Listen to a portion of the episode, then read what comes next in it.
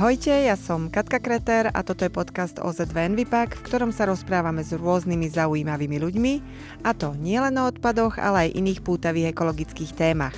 Tak ak ste ekonačencami alebo vám jednoducho záleží na našej planéte, neváhajte si nás vypočuť a začať odoberať vo vašej obľúbenej podcastovej aplikácii.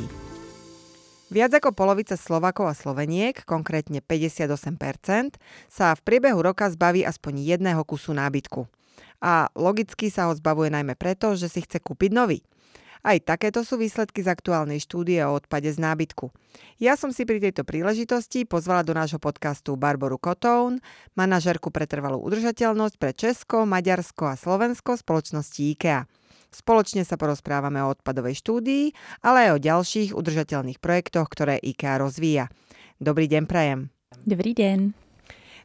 Poďme rovno na Slovensko. Mm-hmm. Podľa dostupných údajov z Ministerstva životného prostredia a aj štatistického úradu sa na Slovensku v roku 2021 vytvorilo takmer 240 tisíc tón objemného a dreveného komunálneho odpadu. Odpadový nábytok z dreva tvoril z tohto objemu nejakých 70 až 150 tisíc tón. Aktuálna štúdia, ktorú realizovala vaša spoločnosť v spolupráci so spoločnosťou Circle, poukazuje aj na to, že v priebehu roka sa každý jeden z nás zbaví v priemere 13 až 25 kg nábytku. Aké ďalšie zaujímavé výsledky vám vyšli z tohto prieskumu? Pochválte sa. No, no spousta dalších zajímavých výsledků. A my jsme se na to eh, hlavně dívali i z té totality, protože nás zajímala vlastně celá ta rovnice, kolik nábytku se na Slovensku vyprodukuje, kolik se ho prodá a kolik se ho pak eh, vyhodí. A právě ta, ta čísla jsou vlastně eh, jako zajímavá, jsou, ale jsou i docela alarmující, protože my jsme zjistili, že to se shoduje vlastně s, tím, s tou statistikou Slovenské republiky, že toho nábytku vznikne ročně toho odpadu z toho nábytku vznikne ročně zhruba nějakých 134 tisíc tun. A my víme, že to je vlastně polovina nebo více než polovina toho nábytku, který se každý rok na Slovensku i prodá, což nějakých 254 tisíc tun. Takže ta, vlastně, ta, ta otočnost toho nábytku je poměrně rychlá a to nás i hodně překvapilo. Ono to souvisí i s těmi výsledky potom toho spotřebního chování, ale víme teda, že hodně nakupujeme, ale i hodně vyhazujeme. Proč? Sa ľudia zbavujú v takejto veľkej miere nábytku? My, když jsme se jich ptali v rámci spotřebitelského dotazníku, tak 40% lidí uvedlo, že to je proto, že si koupili nábytek nový. Což nás vlastně také docela překvapilo, protože to ukazuje na to, že ten nábytek by mohl být ještě jako v nějakém stavu, který je nadále použitelný, že třeba tím primárním důvodem nebylo, že by se nějak jako značně poškodil, ale že to je to, že opravdu zákazník si koupí nový nábytek. Takže na druhou stranu nám to zase ukázalo, že by tady mohla být nějaká jako příležitost tenhle ten nábytek využívat a vracet zpátky do oběhu. Akých druhov nábytku sa zbavujeme na Slovensku najčastejšie? Hmm. Uh, nejčastěji se uh, zbavujete uh, židlí, uh, postelí, uh, ale i skříní, uh, nějakých menších skříněk uh, a uh, křesel. Uh, co nejméně rotuje, tak uh, to jsou dětské postýlky a uh, venkovní nábytek, ale uh, myslím, že to tak jako, že to možná všichni známe, to, tu postýlku jednu, co rotuje tou rodinou. uh, přes známe, přes kamarády uh, několik let a vlastně i te, ten dětský nábytek, uh, on není zase tak opotřebovaný, jak to dítě v tom třeba spí, jenom jako rok, dva. A pak ten zahradní nábytek, který zase už ten právě bývá často opotřebovaný tím, že je v tom venkovním prostředí, takže se potom přeprodává už jako hůře. Na Slovensku nemáme zavedený nejaký centralizovaný alebo rovnaký systém na zber nábytku mm. a preto spí sa vlastne po správnosti, keď je nepoužiteľný, starý, mm. tak by sa mal zaniesť na zberný dvor. Ale oveľa lepšou alternatívou je ponúknuť ho Rius centrám napríklad. Na. Slovensku ich nemáme veľa a potom veľmi dobre sa osvedčuje na Slovensku taký ten, e, nepoviem, že obchod, niekedy aj mhm. obchod, ale aj darovanie formou rôznych susedských búrs alebo internetových bazárov a podobne. Um, viete vy nejak z tej vašej štatistiky mm-hmm. povedať, že akým spôsobom sa ľudia toho nábytku najčastejšie zbavujú? Čo s ním vlastne robia? Ano, víme a koreluje to i s tím, co, co vy jste zmiňovala teďka. My víme, že 32% eh, Slováků právě nejčastěji ten nábytek darují. Což je třeba, my, jak jsme jako IKEA Česka, Slovensko, Maďarsko, tak to dokážeme porovnat a to je nejvýraznější eh, vlastně podíl lidí, kteří jako darují nábytek na místo, aby ho třeba odváželi do toho sběrného dvora nebo aby ho prodávali. Takže v tomhle je Slovensko jako poměrně unikátní. Zároveň ale 21% Slováků dobře se chová k tomu nábytku, že ho odváží na ten sběrný dvůr a samozřejmě to darování jako taky skvělá volba. A potom 16% ho přeprodává online. Co nás překvapilo, ale z té statistiky taky vyplynulo, že 8% Slováků se přiznalo k tomu, že ten nábytek dává vlastně k popelnici nebo přímo do toho komunálního odpadu, což víme, že není ta ideální forma, ale na druhou stranu víme, že se to děje a je důležité ty data mít, abychom pak s tím mohli něco udělat. Víte, jakou mají motivaci? Proč dávají ku kontajnerům My jsme se jich taky zeptali. A, a ta, ta, ona ta motivace je asi všude stejná, je to protože on je to vlastně nejjednodušší. A, a ta pohodlnost a ta dostupnost toho černého kontejneru, který je většinou na každém rohu, a, tak je tou největší motivací, a, proč tam ten nábytek odložit. Zároveň i to může souviset třeba s nedostatkem informací, že mám teda v okolí ten sběrný dvůr nebo to Reus centrum, a jak s tím vlastně mohu naložit jinak, to jako téměř polovina lidí také neví, takže no, ona tam je jako korelace, ale e, nejsou ty, tyhle ty vlastně důvody nejsou uh, unikátní jako pro Slovensko, to platí i pro uh, různé regiony v Evropě. V rámci studie jste si určitě sledovali aj demografické ukazovatele a viete možno dopodrobná vypichnúť nejaké zaujímavosti, kto vyhadzuje nábytok, ako sa s nábytkom nakladá a tak ďalej. Viete vypichnúť možno dvě, tři takéto zaujímavosti? Mm-hmm. Tak v první řadě uh, bych mohla zmínit uh, možná rozdíl v rámci jako generací. My víme, že třeba mladší generace, uh, tak uh, ta možná docela překvapivě patřila k těm, která nejčastěji uh, dávala ten nábytek právě vedle popelnice. A ten důvod byl, že to je ta nejjednodušší cesta a, a zároveň to byla generace uh, 18 až 29 let, která nejméně často dováží ten nábytek do sběrných dvorů. A oproti tomu zase kontrastem generace 50 až 65 let byla naopak nejvíce zvyklá na toto vozit do těch sběrných dvorů. Takže to zase může jako ukazovat na nějaký jako potenciál komunikace nebo právě třeba umožnění dopravy pro mladší generaci, která třeba nemá auto ve studentském věku, aby to do toho sběrného dvoru dovezla. No a eh, potom eh, taká, taká perlička, že jsme i zjistili, že ženy se více zbavují postelí, za to muži křesel.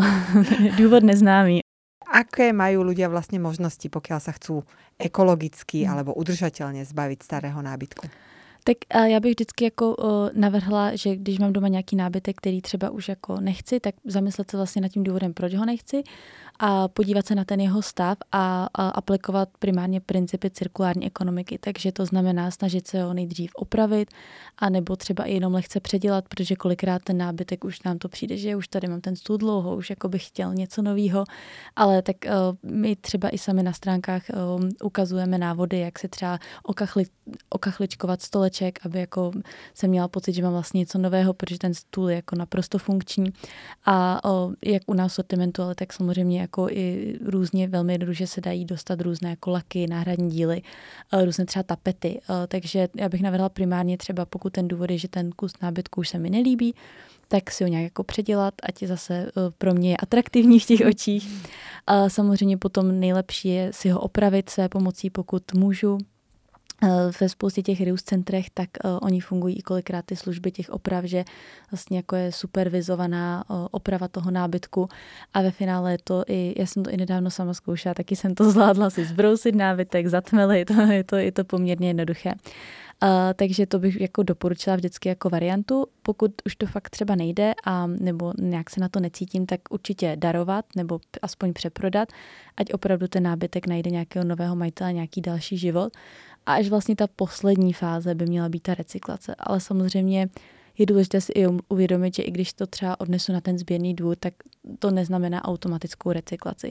Protože to třeba um, vlastně vyšlo i z toho průzkumu, že uh, byť teda z toho jako dostávat těch sběrných dvorů nebo do těch reuse center, tak ale pořád uh, více jak polovina toho nábytku pořád končí na těch skládkách. Eh, a víme, že i jako značná část tohohle nábytku, který končí na těch skládkách, by mohla být znovu použitelná. Takže vyhnout se těmhle těm jako neefektivitám, mm. že tam končí nábytek, který může sloužit někomu jinému, to je ten hlavní cíl. Akým způsobem vy nějak motivujete alebo informujete ľudí, ako sa zbaviť nábytku, čo s tým nábytkom robiť. Možno namotivovať ich, ako aby sa vlastne vôbec nezbavovali mm. starého nábytku. Čo robíte preto? A my uh, jednak nabízíme celou řadu cirkulárních služeb a uh, pak se snažíme i toho zákazníka edukovat. Ať už třeba právě uh, různý podcasty, nebo právě tím, že jsme udělali tu studii, tak my jsme si sami chtěli uh, udělat obrázek o tom, jak vlastně ty zákazníci se chovají a uh, co jsou uh, vlastně ty mezery v tom spotřebitelském chování, tak abychom na to mohli reagovat. Uh, pak sdílet ty data. Uh, zároveň uh, každý rok minimálně jednou máme uh, cirkulární kampaň, která právě motivuje zákazníky k cirkulárnímu chování a to už můžeme komunikovat zase buď to naše cirkulární služby, anebo i třeba to, že není potřeba si kupovat nový nábytek, ale že třeba stačí jako lehce předělat nebo si koupit jenom jiné doplňky a vlastně změnit třeba ten setup toho pokoje, ale nechat si ten, ten core nábytek stejný. No a potom právě už máme i ty služby, které uh, promujeme, ty konkrétní cirkulární služby, které IKEA nabízí, tak uh, já bych uh, primárně vypíchla druhý život nábytku, což je služba, která umožňuje zpětný odkup IKEA nábytku zpátky do IKEA. Potom to je třeba i garantovaný odkup dětského nábytku, nabízíme náhradní díly online, anebo potom i na webových stránkách máme právě různé edukační formáty, jak ten nábytek třeba opravit nebo předělat.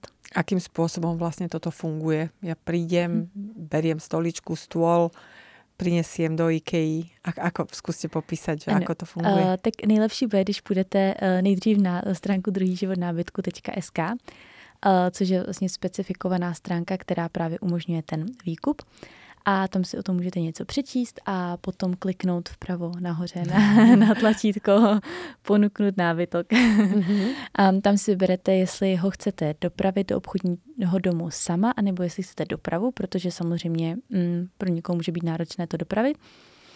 Vyplníte základní informace, o tom nábytku, nahrajete fotky. Důležité je upozornit třeba na nějakou vadu, pokud ten nábytek má, aby o ní náš tým věděl, Mm, a pak tu nabídku odešlete zpátky do obchodního domu a do dvou dnů by vám měla přijít eh, cenová nabídka a vy buď to přijmete a nebo ne. A je to nějak obmedzené? Může se vrátit čokoliv, alebo jsou tam jisté obmedzení? Jsou tam jistá omezení, eh, byť se může vrátit většina toho sortimentu. Primární pravidlo je, že ten stav by měl být eh, jako dobrý, že by to měl být nábytek, který my vlastně můžeme ještě jako přeprodat. My máme nějakou jako flexibilitu ho třeba ještě lehce opravit, ale samozřejmě, když jako třeba jako rozštípnutý, tak už prostě s tím nic neuděláme. A zároveň uh, máme určité omezení, co se týče toho, uh, toho druhu nábytku, takže například nevybíráme zpětně uh, dekorace, uh, elektrospotřebiče, madrace z hygienických důvodů, mm. nebo třeba kuchyňské sestavy, protože ty jsou často dělané na míru. Koľko asi v priemere alebo za rok, za mesiac, neviem ako to máte mhm. kvantifikované, hmm. takýmto spôsobom zmení nábytok majitela? Koľko, koľko toho je vlastně? Koľko kusů? My máme data za minulý rok, za rok 2022 a ten rok jsme dali takhle druhou šanci 1049 e, kusům nábytku. Tu na Slovensku? Ano, tu na Slovensku. Aký to má potenciál do budúcnosti? Koľko si myslíte, že v, možno percentuálne, teraz ste mm. hovorili o nejakých stovkách kusov, mm. v podstate tých 1400 aj nejaké drobné. Um, aký je potenciál, že by takto mohol fungovať možno obchod so second hand nábytkom na Slovensku? Já, já věřím, že jo.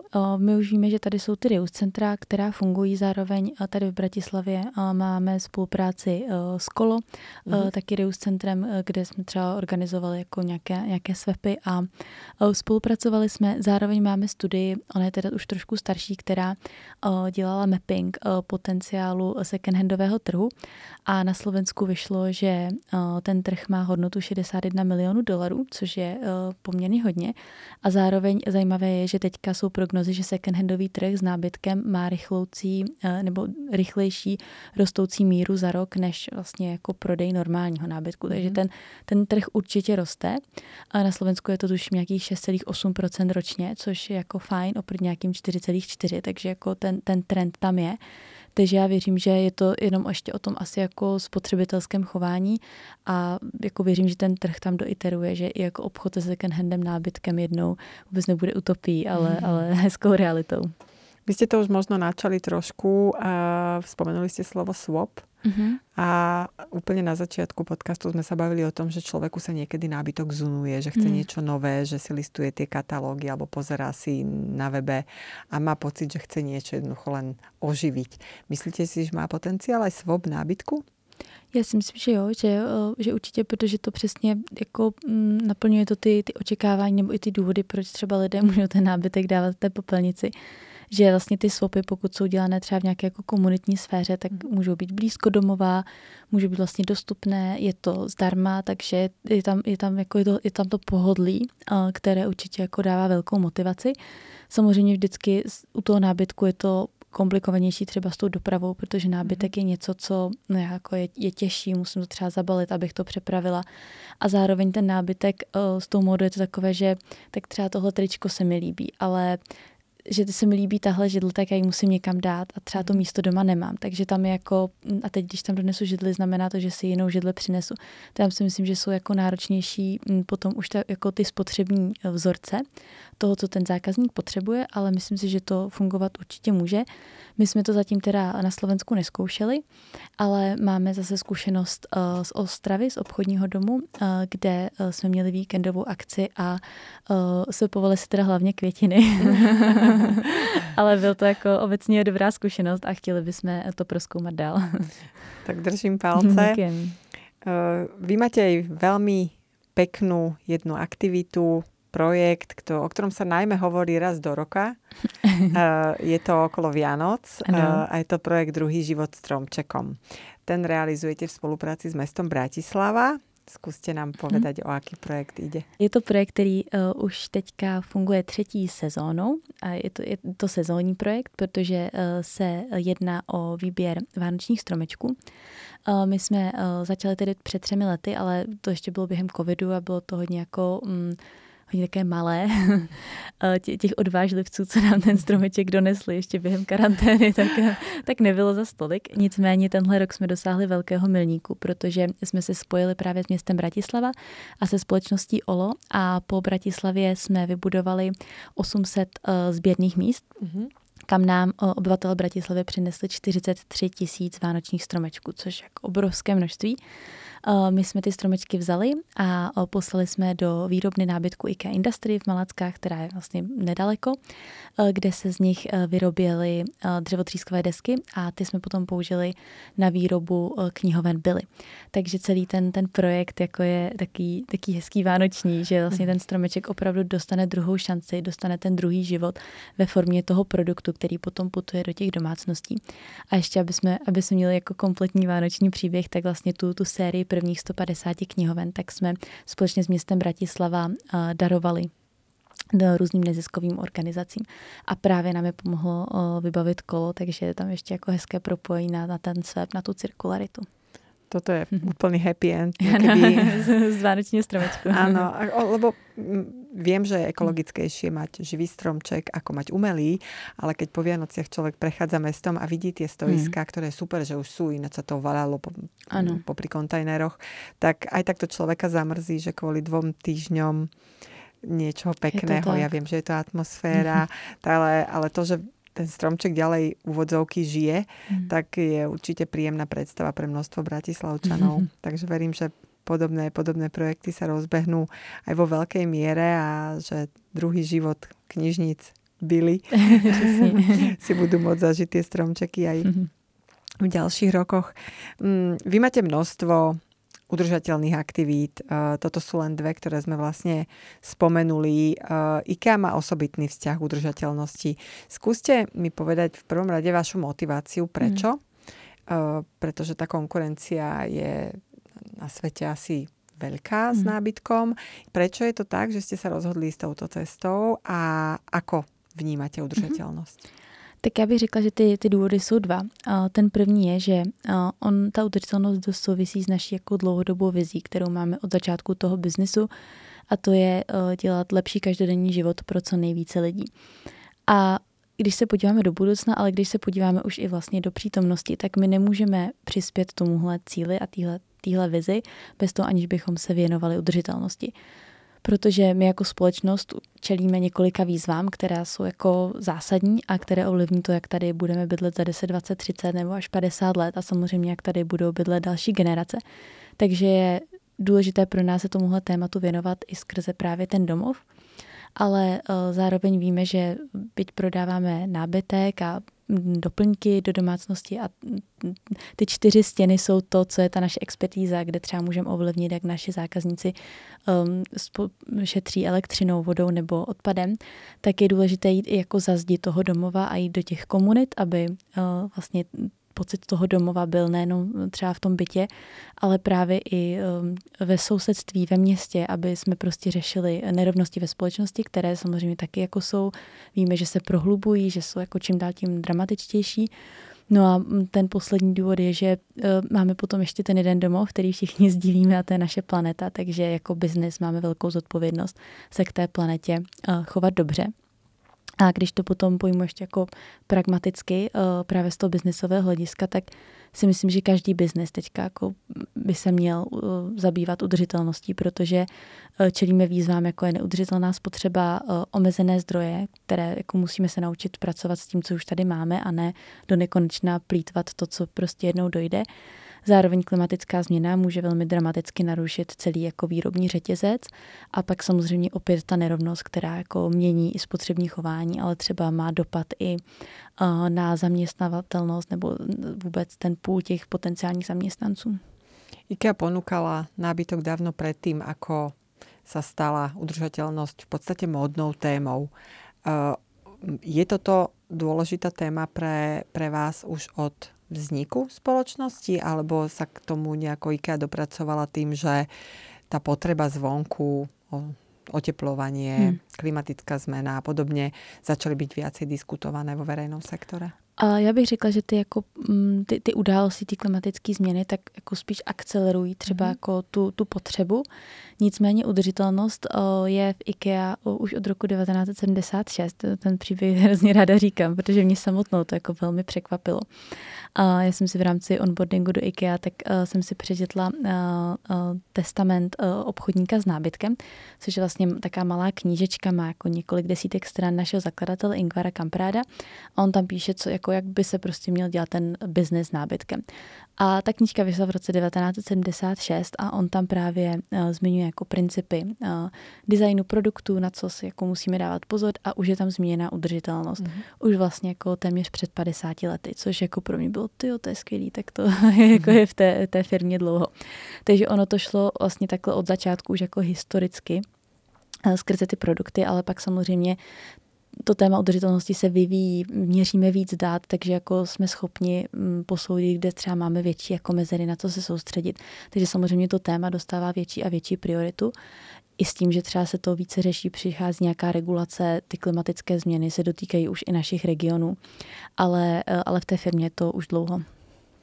My vo my pak sa zaoberáme cirkularitou, veľa diskutujeme o zdrojoch a využívaní zdrojov. Akým spôsobom IKEA nahliada na to, odkiaľ pochádzajú zdroje alebo materiály, z hm. ktorých vyrába? No, my to právě máme jako jeden, e, vůbec ten, ten původ těch materiálů, jako jeden ze závazků na rok 2030, kdy uh, my máme uh, ambici, nebo je ambici je to cíl uh, mít 100% uh, materiálů buď to obnovitelných plně, hm. anebo recyklovaných. A, takže jako i sami vnímáme tu potřebu, že uh, přesně jako ty materiály jako dochází, oni do budoucna, že budou dražší, jak jich bude mít, takže dává i jako ekonomický smysl uh, podívat se vlastně do těch odpadů a do těch sekundárních materiálů. Takže ty cíle těch reci, podílů těch recyklátů máme nastavené na různé frakce. Konkrétně třeba eh, na dřevo, tak víme, že do roku 2030 chceme mít třetinu veškerého dřeva eh, recyklovaného. Teď jsme na nějakých 15%. Eh, máme jako velký milník za sebou a to, že jsme minulý rok dosáhli 90% podílu recyklovaného polyesteru právě v těch textilích, s čehož máme obrovskou radost, protože víme, že tenhle ten 90% podíl tak nám jako snížil tu uhlíkovou stopu plynoucí z polyesteru mm. o 45%, což je prostě téměř o půlku, takže to je super. A zároveň se díváme třeba i na recyklovaný hliník. Teďka ještě testujeme recyklovanou bavlnu, ale tam jako byť ty čísla ukazují, že to bude ekonomicky výhodný i e, klimaticky výhodný, tak pořád ještě co se týče kvality anebo vůbec toho toho zdroje, že odkud brát tu recyklovanou bavlnu, tak je pořád ještě náročnější. Takže tam jsme na cestě, ale určitě podíl těch recyklátů je pro nás jako jedním ze závazků, kterých budeme chtít docílit. Takže plasty, hliní, bavlnu máte před sebou. Přesně Určitě tak. drevo, protože ano, je dřevo. primárny materiál asi, s ktorým IKEA pracuje. Viete vy si zmerať nejaké konkrétne dopady jednotlivých vašich výrobkov na životné prostredie? A my se uh, aktuálně nedíváme na uh, vyloženě jako ty kompletní um, uhlíkové stopy uh, jednotlivých produktů, ale díváme se na ten dopad skrz ten hodnotový řetězec. Mm-hmm. Takže my sledujeme, jakou má klimatickou stopu právě jednotlivé materiály, uh, jednotlivá produkce, logistika, potom jak vlastně ty mm, produkty jako cestují do toho retailu a potom se právě i díváme na energetickou nebo tu klimatickou náročnost našich produktů v rámci třeba spotřebitelského chování. Takže to, že naše produkty fungují doma, jakou to má vlastně uh, klimatickou stopu. No a právě součástí tohohle měření je i třeba to, uh, že když měříme tu naší klimatickou stopu napříč skoup 1, 2, 3, tak se díváme i na to, kolik, uh, kolika procenty se podílí to, že zákazníci třeba vyhazují ten uh, nábytek mm-hmm. nebo ty produkty. Tam se dostáváme jako znova na začátek k té studii, což vlastně byla i jako jedna z motivací, protože to je docela vlastně zajímavé číslo. My víme, že 6,2% té celkové klimatické stopy IKEA tak právě vytváří to, že zákazníci likvidují náš nábytek a to je dva a půlkrát víc než operativa obchodních domů na globální mm. úrovni. Tady na Slovensku tak to je jako stokrát víc, protože my máme už uh, klimaticky uh, neutrální obchodní dům, který je poháněn obnovitelnými energiemi. A takže jako to pro nás jako je alarmující číslo a proto jsme se chtěli i podívat, jak se s tím nábytkem nakládá a co můžeme jako systematicky dělat, aby jsme tu klimatickou stopu ústící z tohohle problému snížili. Sledujete toto aj u svojich dodávateľov? Ano, ještě ne, jako nejsme schopni získat ještě reálná data, protože ne všichni dodavatelé ještě jako mm-hmm. to, to měření mají. Tam, jako, tam jsme na cestě kor v našem regionu, třeba ono se to trošku mění jako po Evropě, že ve Skandinávii jsou na tom jako trošku líp, ale my pro všechny naše dodavatele tak máme kodex, který se jmenuje iWay, který vlastně jako má celou řadu podmínek, jak environmentálních, tak společenských, které ty dodavatele musí splňovat. Takže i když nám třeba začínají dodávat ten produkt, takže uh, tam jako se řídíme vlastně tímhle kodexem a postupujeme s těmi dodavatelemi a pracujeme s nimi, aby se postupně zlepšovali a, a aby potom třeba i dokázali právě měřit uh, ty, tu uhlíkovou stopu a dávali ty data k nám zpátky do centrály. Čo v případě, že máte nejaký produkt, ktorý je možno obľúbený, ľudia ho stále chcú, stále kupujú a matematicky vám vyjde, že to nie je udržateľný produkt. Uh, my, jako, já nevím o tom produktu, který by takhle jako, mm. jako vyšel. Já ty vlastně data k tomu nemám, ale zase třeba na co my se díváme, tak uh, možná takýmhle jako příkladem uh, může být um, naše jídlo, protože IKEA je známá pro masové kuličky, které hmm. jsou jako právě jich miliony a lidé fakt jako mají rádi, ale uh, my víme, že uh, vlastně ty, ta, ty potravinové ingredience taky mají jako 3% podíl na té klimatické stopě, což je jako zase víc než operativa těch obchodních domů. A uh, přesně 49% z toho proudí uh, jenom z hovězího masa. Takže my jako si uvědomujeme, že to je něco, co bychom měli zlepšit a uh, zmenšit, takže proto třeba i nahrazujeme uh, ty masové kuličky nebo představujeme ty uh, rostlinné alternativy, které víme, že mají dramaticky nižší klimatickou stopu a máme teďka nově i třeba KPI, které sledujeme, aby jsme jako dosahovali těch cílů, že kolik prodáváme rostlinné, rostlinných potravin, aby jsme dosahovali i ty klimatické stopy, která se váže právě na ty potraviny. Takže jako se snažíme jít touhle cestou a nabízet těm zákazníkům alternativa, která je nějakým způsobem lepší. S akým, s jakou odozvou hmm. se to stretává?